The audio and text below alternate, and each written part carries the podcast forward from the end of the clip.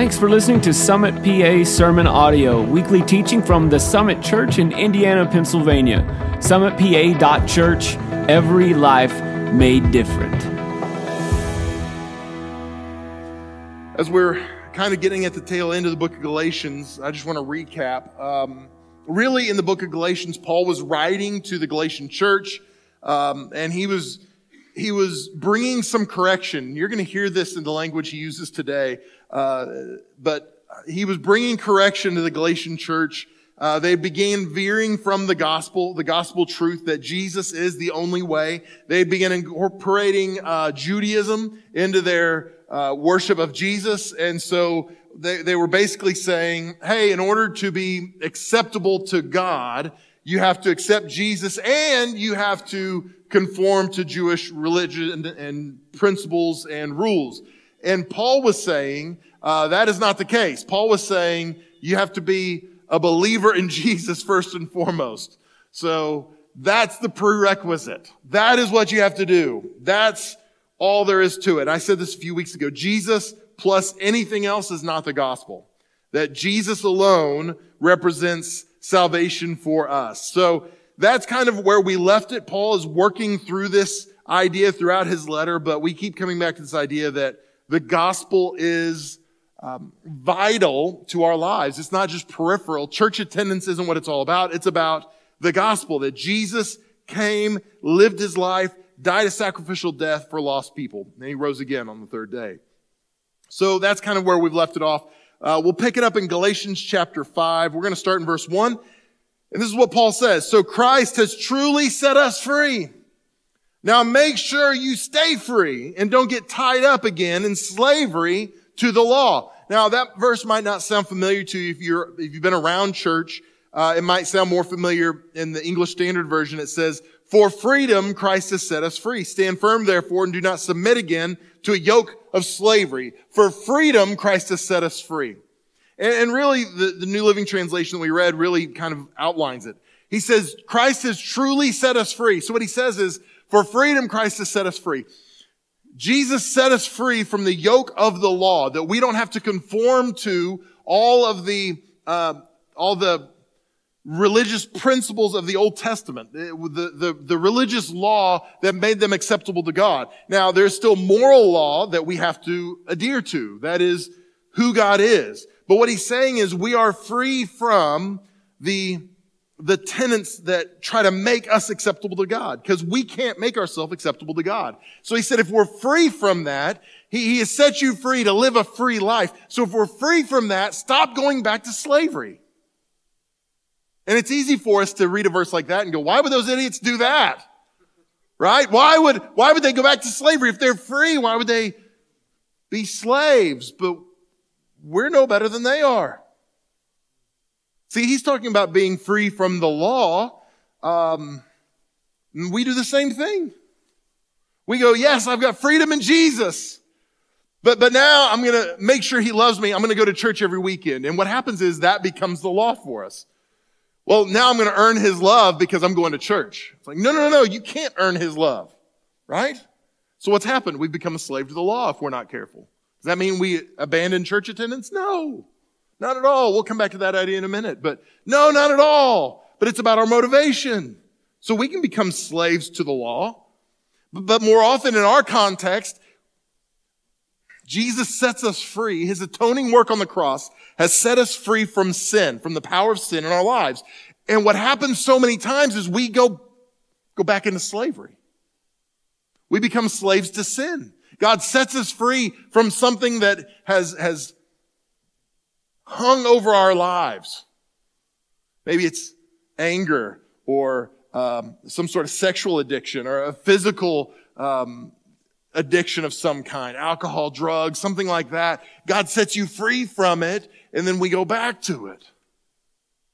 Why do people do that? We, we all are prone to do that if we're not careful.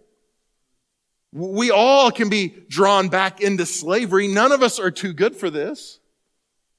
So what happens? Well, I really do believe the primary reason we return to slavery is that we forget what God has done for us. we go back into our slavery because we forget what it was like to be enslaved. This isn't new to us either. Did you know that? It happened in the Old Testament. The children of Israel, they're delivered from slavery, 400 years of slavery in Egypt. They come out. They're, they're celebrating. They, they were literal slaves and they came out. They're like, man, life is good. We're going to the promised land. Milk and honey, here we come. That's what they're thinking. And they get out and they're going and they're like, man, Moses, it's really hot. Can somebody do something about this heat around here? And God gives them a cloud, right? It's a pillar of cloud to shade them. Then at night, they're like, it's awful cold. Somebody needs to do something about this. It's like, there is no central air in the desert, okay? What does God do? He, he's a pillar of fire by night. He warms them, gives them light. Moses, we're hungry. We don't have enough food. God sends bread and meat for them to eat. And even in spite of this, they still complain and go, man, you remember how good it was in Egypt when we were slaves? Oh, maybe we should overthrow this Moses guy and go back to our slavery. What happened? They forgot what slavery was really like. They forgot how good they really had it. They forgot what God had done in their lives. And we go back to slavery when we forget how good God has been in our lives. We go back to old habits. We go back to old routines. We go back to that thing because we find comfort in it for some reason. We do this over and over and over and over again. And, and if we're going to take an even not so dramatic instance. I see people all the time who will come to church. They'll have an experience with God. God will do something incredible in their lives. And man, they're on fire for God and they're going to church and they're in growth track and they're a small group and they're serving. And then slowly they stop. Does that mean they don't love Jesus? No. But there's not the same fire in them that they had before. There's not the same passion that they had before. My question is, well, what happened? And I think what happens is we forget all that God has done for us. We, we forget that, that feeling we had when we showed up and we're like, oh my gosh, this is who God is. We get comfortable with God. We get comfortable with our freedom. We get comfortable with that and we take it for granted. And so what happens is we idealize our past or our slavery when we believe we need more than what God is offering. See, God is offering us something and we go, well, that's great, but really I need something else. You know what? My old life, the Israelites, they did this. You know what, man? We had plenty of food back in Egypt. Yeah, but you were slaves, right? They forgot it. They idealized it though, because they thought, I need something more than what God's given me. He's given me bread. He's given me meat, but I need more. And we had more back in slavery. Over and over and over and over. We do the same thing. Married people. We go, man, that old girlfriend. Man, that old boyfriend. There's a reason you're not with them anymore. You've forgotten that, right? What's happened? You've idealized the past because you've forgotten what you've got. We do this over and over and over again, and we go back to slavery because we're idiots. Let's be honest. We're dumb. We forget how good God is. And I'm, I'm, being serious. One of the prayers I pray regularly is, God, never let me take for granted your goodness. Help me always remember what you saved me from. Remind me. Because I'm human and I'll forget. So God, remind me. And so Paul says this. He says, don't go back to slavery. Christ came and died, not just so you could go to heaven, but so you could live a life of freedom, of liberty here on planet earth. So he says, make sure you stay free. Don't get tied up again in the slavery to the law. He goes on in verse two to say, listen, I, Paul, tell you this. If you're counting on circumcision to make you right with God, then Christ will be of no benefit to you. I'll say it to you again. If you're trying to find favor with God by being circumcised, and what he's talking about is being conformed to the law, the law of Moses, he says you must obey every regulation in the whole law of Moses. Fear If you're trying to make yourself right with God by keeping the law, you have been cut off from Christ. You've fallen away from God's grace. And if you were here last week, we talked about this, but I, I want to show you this again. In the Old Testament, there were 613 laws.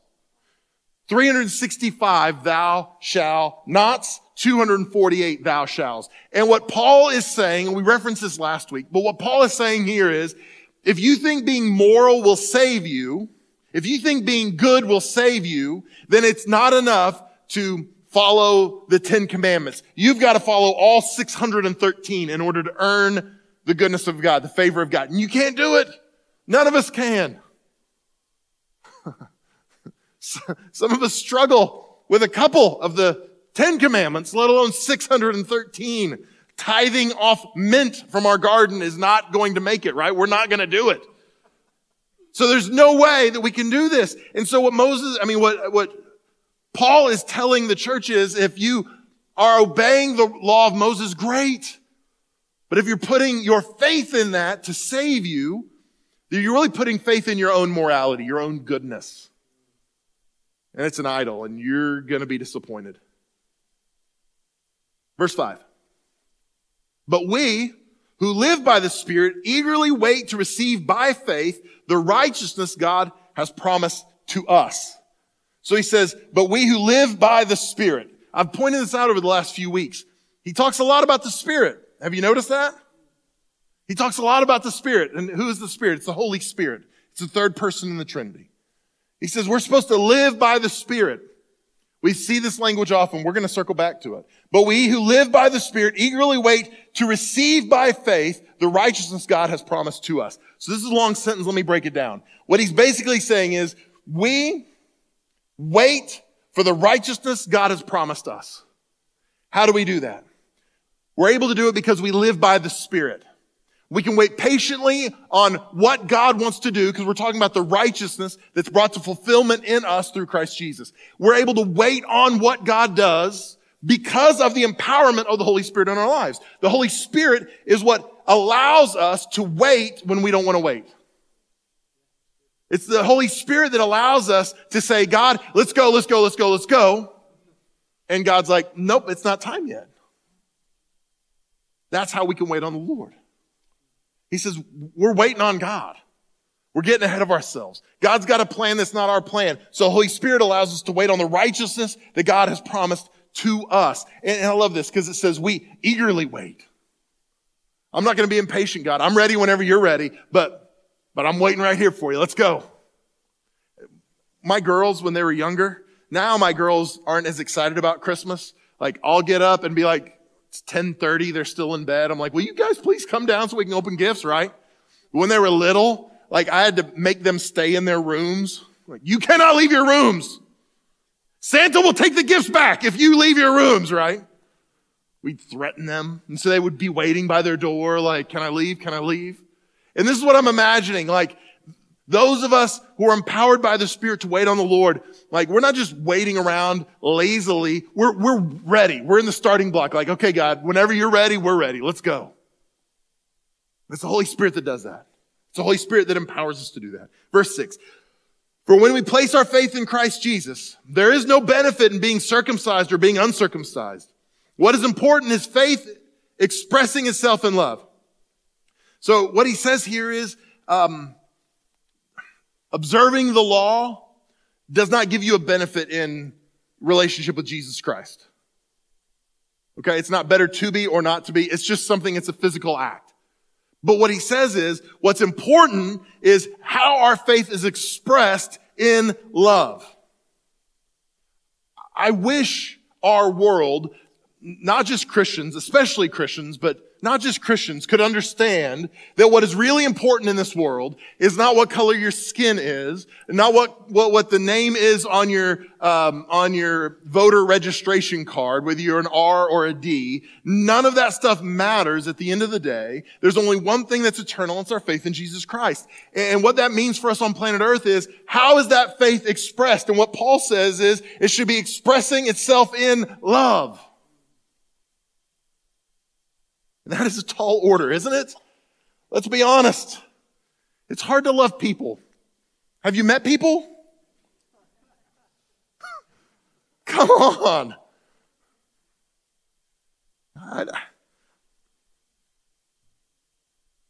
Walmart. the pickup or drop off line at schools. Come on now, somebody. I know there's some, there's some frustrated moms in the house that you go to pick up your kids from school and some other mom. It's hard to love people. But what Paul says is what is important is how we express our faith and how it is expressed through love. The Amplified Bible says this. It says only faith activated and expressed and working through love. I love this. Only faith activated. This is what's important. It's activated and expressed and working through love. Here's one of the issues. I really believe that there are people who struggle with their faith because it's never been activated by love. So we say, God, give me faith. Help me believe. Help me have faith to move a mountain. And God goes, great, I'll do that. What's going to activate that faith is when you love the people I'm telling you to love. Because you're trying to do miracles, you're trying to do the impossible, and I want to work in you through that. I want to empower you to, to see miracles happen, but you can't even love your neighbor. So why would I empower you to move a mountain when you can't even love your neighbor? What happens is our faith isn't activated because we refuse to love. Oh, I'm getting in your business now. So it's activated and it's expressed and it's working through love. So love activates our faith. Love is the expression of our faith. Man, we see this all the time in the world we live in. How many times have you seen Christians, Christians do something in our world and you cringe when you see it? I do all the time. Anybody remember Westboro Baptist Church? Oh my gosh. Oh. Oh and they would, they would do some of the most ungodly things and they would call them a church on the news. They would say Westboro Baptist Church. And I wanted to go, no, no, no, no, please don't associate us with them, right? Because that's not what faith looks like. Faith is expressed in love, not hate. Faith is expressed in, in, in how we love people. That's how people see our faith. It's when we love when we love generously. So it's expressed through love and it's working through love. See, if we don't love people, our faith is not at work. And this is what Christ calls us to do. This is what Paul is imploring the church to do, is set aside some of the things that don't matter and focus on the things that do matter. Our faith in Christ Jesus and how that is expressed, practically speaking, in the world we live in. It's not just something we talk about. It's something that, that is active. It's something that is expressed and it's something that's working through us in love. Galatians 5 7 says this You're running the race so well. Who has held you back from following the truth? It certainly isn't God, for He is the one who called you to freedom. This false teaching is like yeast that spreads through the whole batch of dough. I'm trusting the Lord to keep you from believing false teachings. God will judge that person, whoever he is, who has been confusing you. So Paul speaks very directly. If you think this is direct, just wait a second. He says, you're, you were doing so good. You're on the right path. You're running the race well. And then he's using this analogy and he says, but somebody tripped you up. You were running a good pace. You're running a good time, but somebody has held you back. Somebody has tripped you up. And he said, it wasn't God, because God is the one who got you on that path in the first place, right? And he said, this false teaching is like a little yeast that spreads through the whole batch of dough. See, a little bit of yeast has an impact on the entire ball of dough. And if the yeast is bad, it ruins the whole batch. So you've got to be careful about the yeast you use. And what he's saying is the yeast that you've allowed in this bread is causing the bread to go bad. It, it's, it's not enough to go, well, it's just a little. Well, it's not that much. I used to talk to kids in my youth group all the time. They go, well, Pastor Mel, I mean, yeah, I'm going to party. And I'm, I mean, I'm not getting drunk, drunk. I'm just getting a little tipsy. Well, first of all, it's illegal, right? You're 17, you're 16, whatever it is. You shouldn't be doing it. But, but just saying I'm kind of breaking the law. I'm kind of doing things that, that I know I shouldn't be doing. That's not enough. this is, oh gosh, this was not in my notes and I shouldn't be, telling this illustration, but I'm going to. This is what I did back in my youth ministry days. I used to tell kids, I would go, well, hey, what if I made you some brownies? I cooked them up, big pan, I was giving it to you. And I said, oh, by the way, my dog got in it. It might have used the bathroom in there, but it's just a little. But don't worry, it's just a little. What would you do? You'd throw the brownies out, right? Because you say these brownies are ruined because Lulu got in the brownies. Lulu. Classic Lulu, right? We wouldn't stand for that. But in our life, so many times we go, well, it's just a little, it's just a little bad teaching. Oh, there's sometimes on social media, I'll see some of the people that some of our people are sharing and I, I cringe. Oh, gosh. Oh, I hope they're not listening to that person. Oh. And sometimes I'll have a conversation and go, hey, I just want to let you know. Because this is one of the reasons we uh, screen our small groups. We don't just go, yeah, you guys teach whatever you want. We go, no, no, no, we want to see what you're teaching. Because we understand a little bit of bad yeast will ruin the whole batch. A little bit of bad teaching, a little bit of false doctrine will, will ruin the whole thing. And Paul says, we can't put up with that. This is where it gets serious. Verse 11. Dear brothers and sisters, if I were still preaching that you must be circumcised, as some say I do, why am I still being persecuted? If I were no longer preaching salvation through the cross of Christ, no one would be offended. I just wish that those troublemakers who want to mutilate you by circumcision would mutilate themselves. So let me just start with this. He says here, hey, if I was still preaching that Jesus plus observing the religious law would save you, nobody would mess with me. But he said, I'm not because I'm preaching the true gospel and it's confronting uncomfortable truths in your lives. And that's why I'm being persecuted. And this is the thing. The Jews did the same thing. The, the Christian Jews were doing the same thing we did, do all the time. We go, I'm going to accept Christ as long as it doesn't confront any of my uncomfortable truths in my life. I'm, I'm going to accept Christ on my terms, the way I want, and, um, and that's how I'm going to live. And that's how this thing is going to work. That's why I can come to church and I can raise my hands and worship. Jesus, you're so good. And I can still do whatever I want because, um, Jesus is coming to me on my terms. Oh yeah, I accept Jesus as long as it's Jesus plus religious law. I accept Jesus as long as I can keep doing the stuff I want to do. I'm going to accept Jesus as long as, and we do this. And what Paul is saying is, if, if we're worshiping a Jesus who never calls us out or makes us uncomfortable, we're probably not worshiping the real Jesus. We're probably worshiping some construct that we have made. So he said, Hey, uh, that's why I'm being persecuted because I'm preaching the truth. I'm preaching the gospel and it's making people uncomfortable. That's why they're persecuting me.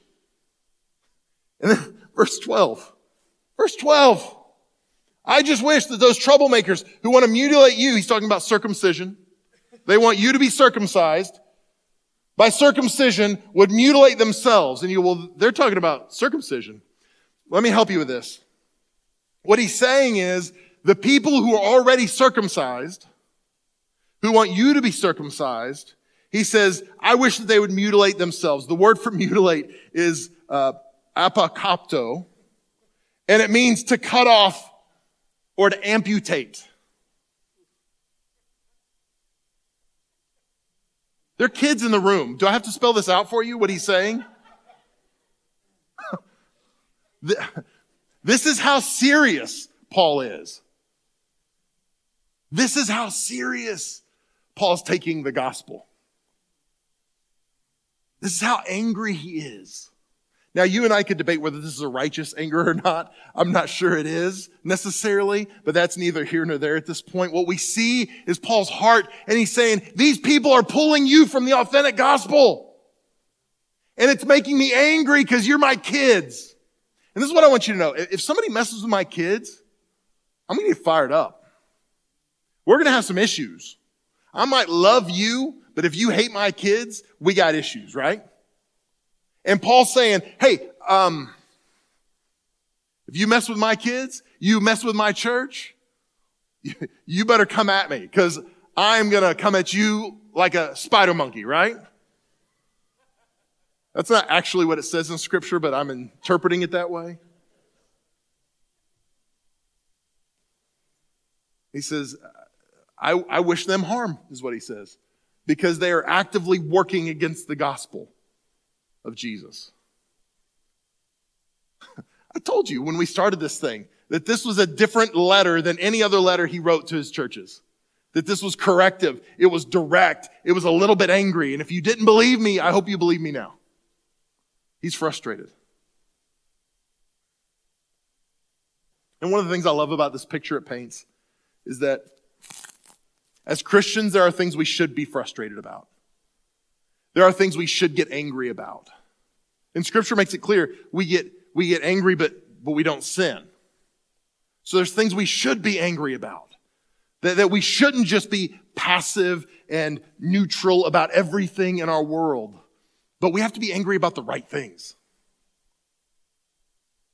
We don't need to be angry about everything that the world and the media tells us to be angry about. But what we need to be angry about is when people are lost and they're following a false gospel. We need to be angry about that. It needs to motivate us to action. Verse 13. For you've been called to live in freedom, my brothers and sisters, but don't use your freedom to satisfy your sinful nature. Instead, use your freedom to serve one another in love. For the whole law can be summed up in this one command. Love your neighbor as yourself. But we, uh, but if you are always biting and devouring one another, watch out. Beware of destroying one another. I mentioned this earlier, but it's impossible to say we love our neighbors when we won't even serve our neighbors. Let me get a little more personal with you. It's impossible to say we love our church if we won't serve our church. It's impossible to say we love our community if we won't serve our community. It's impossible to say I love my family if you won't serve your family. It's impossible to say I love my wife if you won't serve your wife. See, love is almost always attached to service in Scripture. If we love someone or something, we will serve that person or that thing. Verse 16. So I say, let the Holy Spirit guide your lives. Again, he mentions the Holy Spirit here. Let the Holy Spirit guide your lives. Then you won't be doing what your sinful nature craves. The sinful nature wants to do evil, which is just the opposite of what the Spirit wants. And the Spirit wants, uh, Spirit gives us desires that are opposite of that, uh, that sinful nature desires. These two forces are constantly fighting each other. These two things, the Spirit and our flesh are constantly at war within us. So you are not free to carry out your good intentions. That's why you do stupid things when you want to do the right thing. It's because your flesh is getting in the way. That's not an excuse, but that's what is happening. Verse 18. But when you are directed by the Spirit, you are not under obligation to the law of Moses. So what he's saying is, um, when the Holy Spirit is leading us and directing us, He's leading us in His power. See, sometimes we think we're going to follow Christ and we're just going to do it. I can get it done. I'm going to work really hard and I'm just going to make it happen. No. So when it's talking about being directed by the Holy Spirit, it's, it's using this language um, like a, a horse and a cart.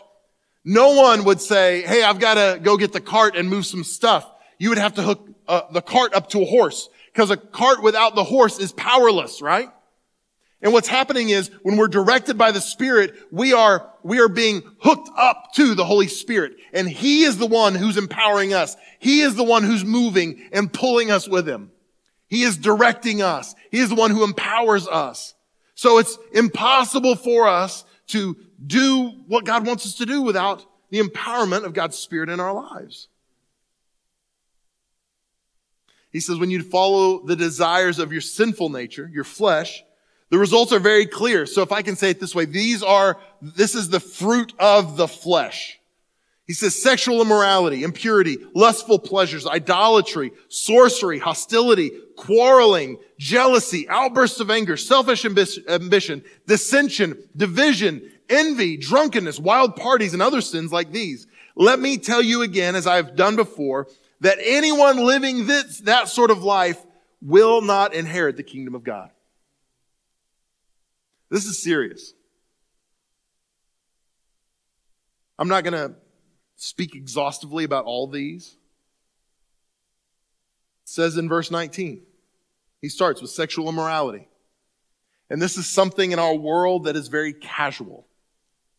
But what he's saying, the word that's used here is the Greek word porneia, and it's where we get the word porn or pornography.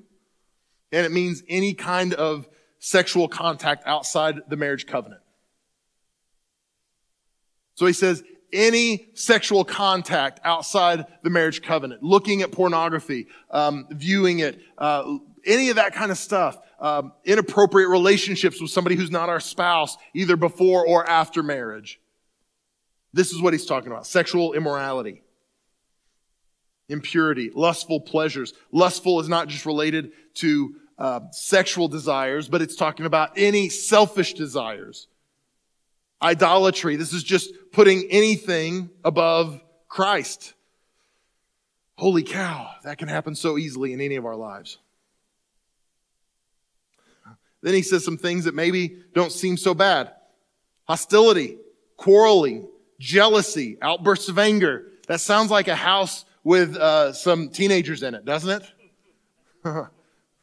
if you've got teenagers in your house, that's, that's a Tuesday for you. Selfish ambition, dissension, division. These are things we go, well, it's not that big a deal. Well, yeah, I mean, I, am I'm, I'm sharing this about that person. I probably shouldn't be, but it's no big deal. No, it is a big deal. This is dissension. It's gossip. You're, you're, you're quarreling. This is, this is bad. Envy, drunkenness, wild parties. He says any of these things will separate us from God. It's, it doesn't matter how religious we are. It doesn't matter how much of the law we observe how often we come to church, if these are things that are being born in our lives, if this is the fruit of the flesh. And what he's saying is we're living according to our flesh instead of according to the kingdom of God.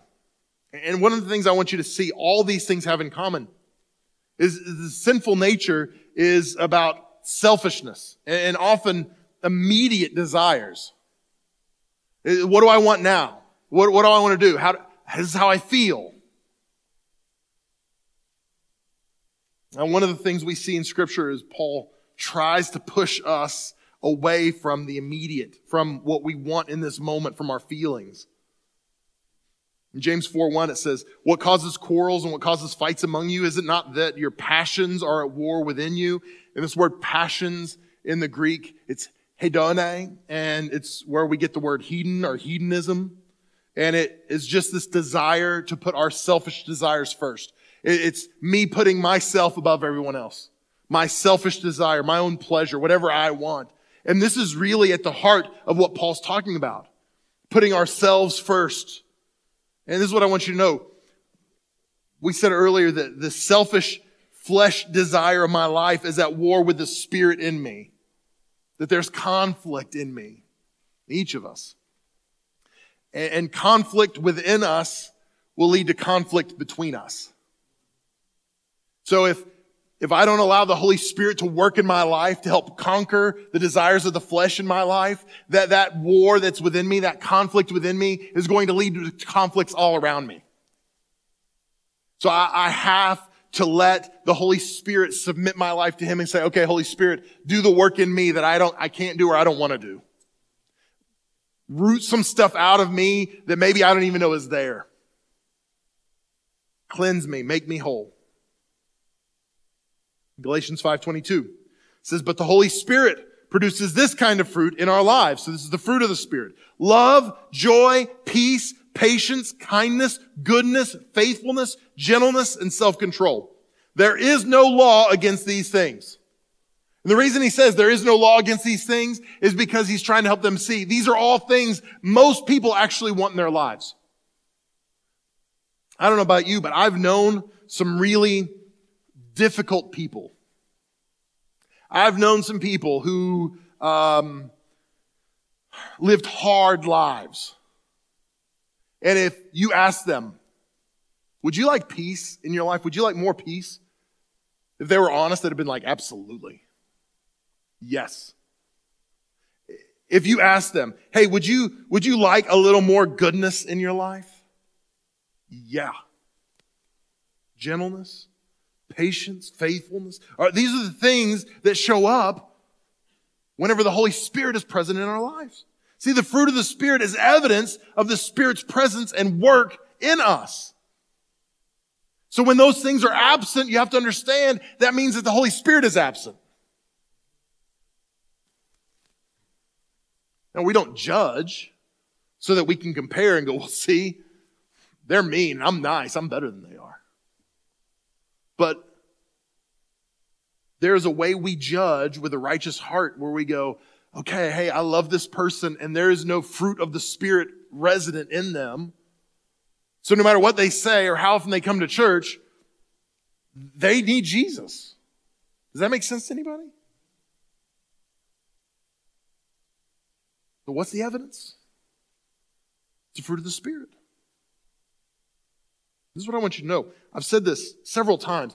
Good works cannot redeem us, but lives that are redeemed produce good works. It's important for us once we've encountered Jesus, we've experienced the goodness of God, we've experienced his redemptive power, that, that we understand that the natural byproduct, the fruit of that is going to be evident in our lives. That, that good works are going to be flowing out of us and we are going to be attracted to good works. And if we're not, that is evidence that maybe what God's doing or maybe the feeling we had is not authentically God. Maybe we just had a moment. We have to be submitted fully to God. Say, God, do the work. My work is not going to save me, but the work that you do through me is going to be evidence of what you've done, your redemptive power. Verse 24. Those who belong to Christ Jesus have nailed their passions and desires of their sinful nature to the cross and crucified them there. Since we are living by the Spirit, let us follow the Spirit's leading in every part of our lives. Let us not become conceited or provoke one another or be jealous of one another. Did you notice what he said? He said, since we're living by the Spirit, let us follow the Spirit's leading in every part of our life. If we live by the Spirit, the ESV says, let us keep, also keep in step with the Spirit. And some versions say walk. Let's walk by the Spirit. And what it's saying, it's this Greek word stoikeo, and it may be up here. Stoikeo just means to proceed in a row as the march of a soldier. Go in order. Again, this is just this idea that if we're going to walk by the Spirit, be led by the Spirit, then we're going to say, Spirit, Holy Spirit, you go where you want to go, and I'm going to follow you. Wherever you lead, I will follow. Wherever it is you go, I'm going to go too, even if I'm uncomfortable. Even if I don't love it. Even if it costs me something, I'm going to walk with you. Because Paul, Paul just seems to imply or have this understanding that if you're part of the church, you're going to be walking with the Spirit. The Holy Spirit's going to be an active, powerful part of your life. Some of you get uncomfortable when I start talking about the Holy Spirit. This is what I want you to know. this is not a pass for this weekend. Um, this fall, we're actually going to spend uh, four or five weeks walking through who the Holy Spirit is and what He wants to do in our lives, and and give you an opportunity just to hear more and go deeper.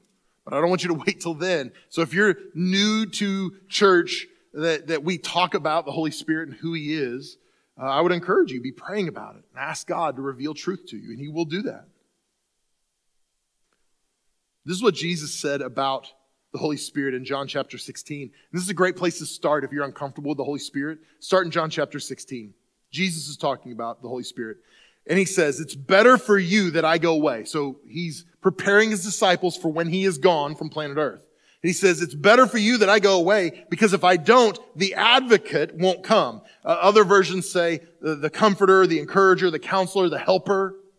He's talking about the Holy Spirit. The Holy Spirit won't come if I do go away, then I will send him to you. So what he's saying is, as good as it is to have me here, it's, it's better that I go and that you get the Holy Spirit because there's some things he wants to do in and through your life. And this word uh, that, that's used here as advocate or comforter or encourager, uh, it's, it's the Greek word parakletos. And parakletos just means literally, it means someone who comes alongside.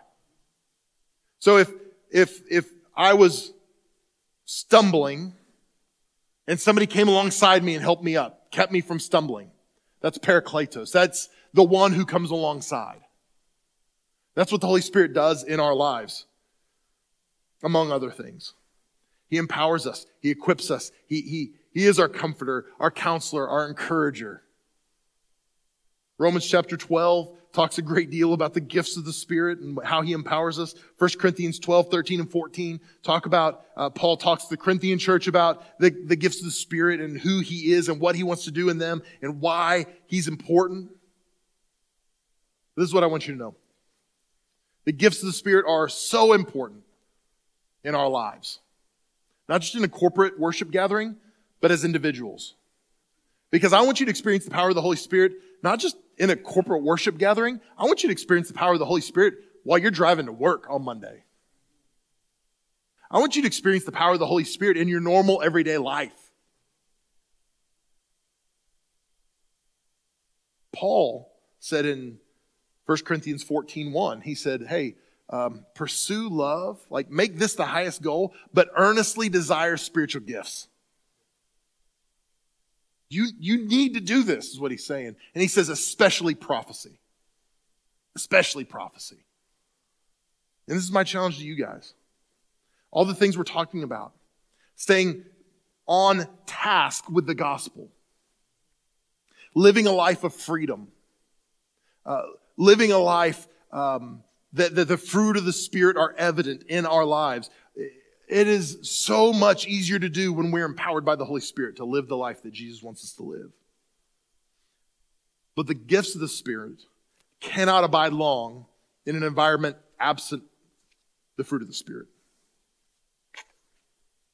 I've been part of churches that the gifts of the Spirit seem to be at work. But there wasn't a lot of the fruit of the Spirit around. And I, I told our church when I first came, back in 2014. I, I believe in the power of the Holy Spirit.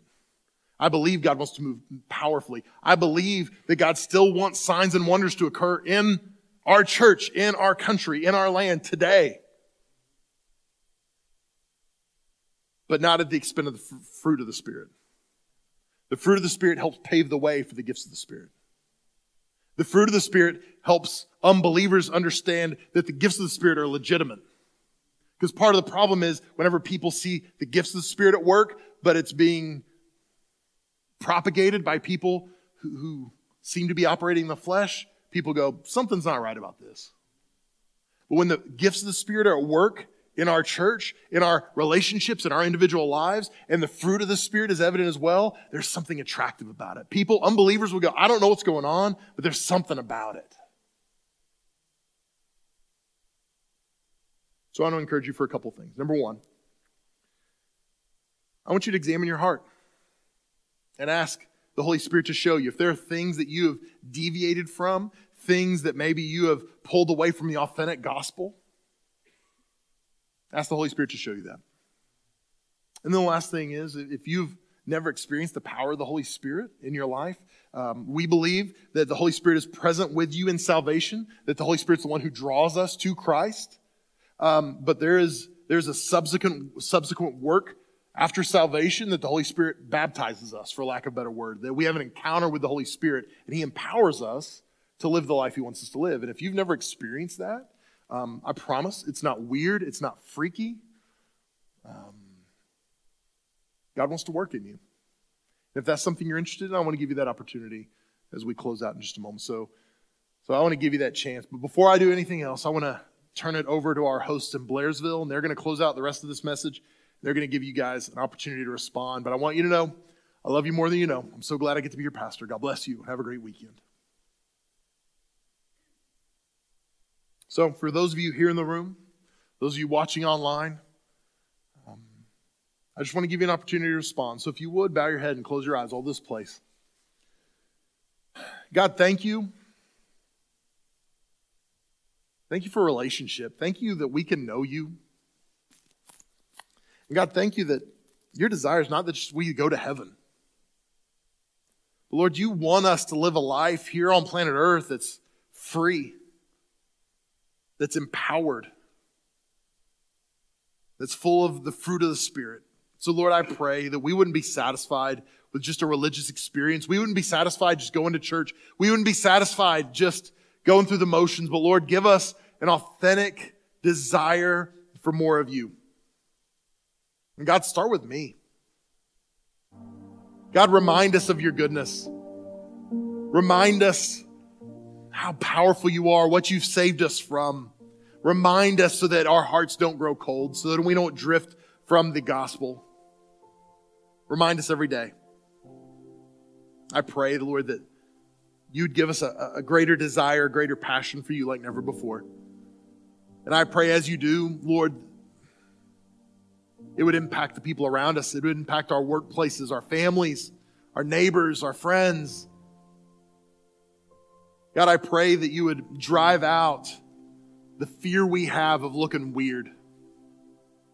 Drive out the fear we have of, of public acceptance. And God, I pray that our primary desire would be to, to please you. So, God, I pray that for those that are here, those that are watching online that don't know you, let today be the day that we surrender it all. I pray for those that are here that, that maybe they're curious about who the Holy Spirit is and how He works in our lives. I, I pray that today would be the day that they would say yes to more of you, to experiencing your power and the fullness of your spirit in their lives. So, God, minister in us right now. Speak into us right now. I pray for those that are here that are a little nervous right now. I pray that your Holy Spirit would bring comfort and peace. I pray that you draw us to you. Now, with nobody looking around, your head bowed and your eyes closed, if you would tell me, Mel, I recognize I'm not really serving God, I'm not really in relationship with Jesus. It's not really an authentic gospel. It's maybe something I've created myself, but I know I need to be in relationship with Christ. I want that freedom that you've talked about. I want that authentic relationship that you talked about. I want to be included in this final prayer to, to surrender my life to Christ. Would you slip your hand up real high where I can see it? You can put it right back down. If you'd say, Mel, pray for me. I want to surrender my life to Christ today. Yeah, thank you. On my left, I see you. Anyone else? Say, Mel, pray for me. I want to be included in this final prayer.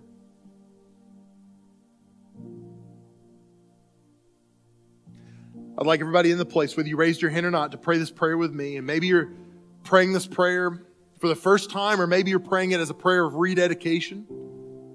I just want you to, to pray this prayer with me out loud. Say, Heavenly Father, thank you for giving Jesus, your only Son, to pay the penalty for my sins on the cross. From this day forward, I repent of my sin and I turn to you. Be my Lord and be my Savior for the rest of my life. In Jesus' name, amen. Amen. Come on, let's give God a round of applause today.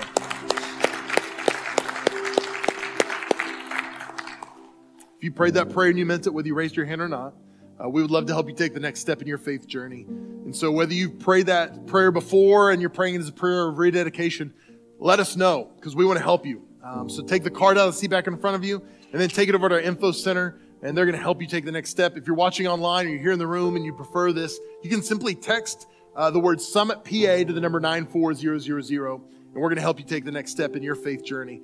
Uh, so, thank you for responding. Here's what's going to happen now. Our prayer team, some of our staff, are going to join me here at the front of this room, and uh, we'll be here to pray with you no matter what your prayer need may be. And so I want to encourage you, as we're dismissed in just a moment, make your way forward, find one of our team, let them pray with you. But, but maybe you're here and you are curious about this Holy Spirit thing. We're ready. We want to pray with you. We want to agree with you. So no matter what your need is, um, we'd love to pray with you, but especially if you're interested in pursuing the baptism of the Holy Spirit, we would love to pray with you. It'd be our honor. So please join us here in just a moment as we're dismissed. So I'm going to pray for you. And while I do, our team is going to join me up here at the front. Lord, thank you so much for what you've done in this place. Thank you for people who, whose hearts have been changed and whose lives have been submitted to you. Lord, thank you that people's lives have been made different for your glory. So Lord, I pray as we leave here, God, we would be empowered, that we would experience more of you, and that we would carry your goodness, your kindness, and the fruit of the Spirit with us everywhere we go, that it would be evident intangible to the people we come into contact with. And Lord, I pray that the fruit that people see would be attractive to them, that they would be drawn to the gospel because of what they see in our lives. So Lord, have your way with us. Holy Spirit, we invite you to, to do whatever you want in our lives this week. Thank you, Jesus, for what you've done. Thank you for what you're going to do. And it's in your name we pray. Amen. Guys, I love you more than you know. I'm so glad I get to be your pastor. Have a great week.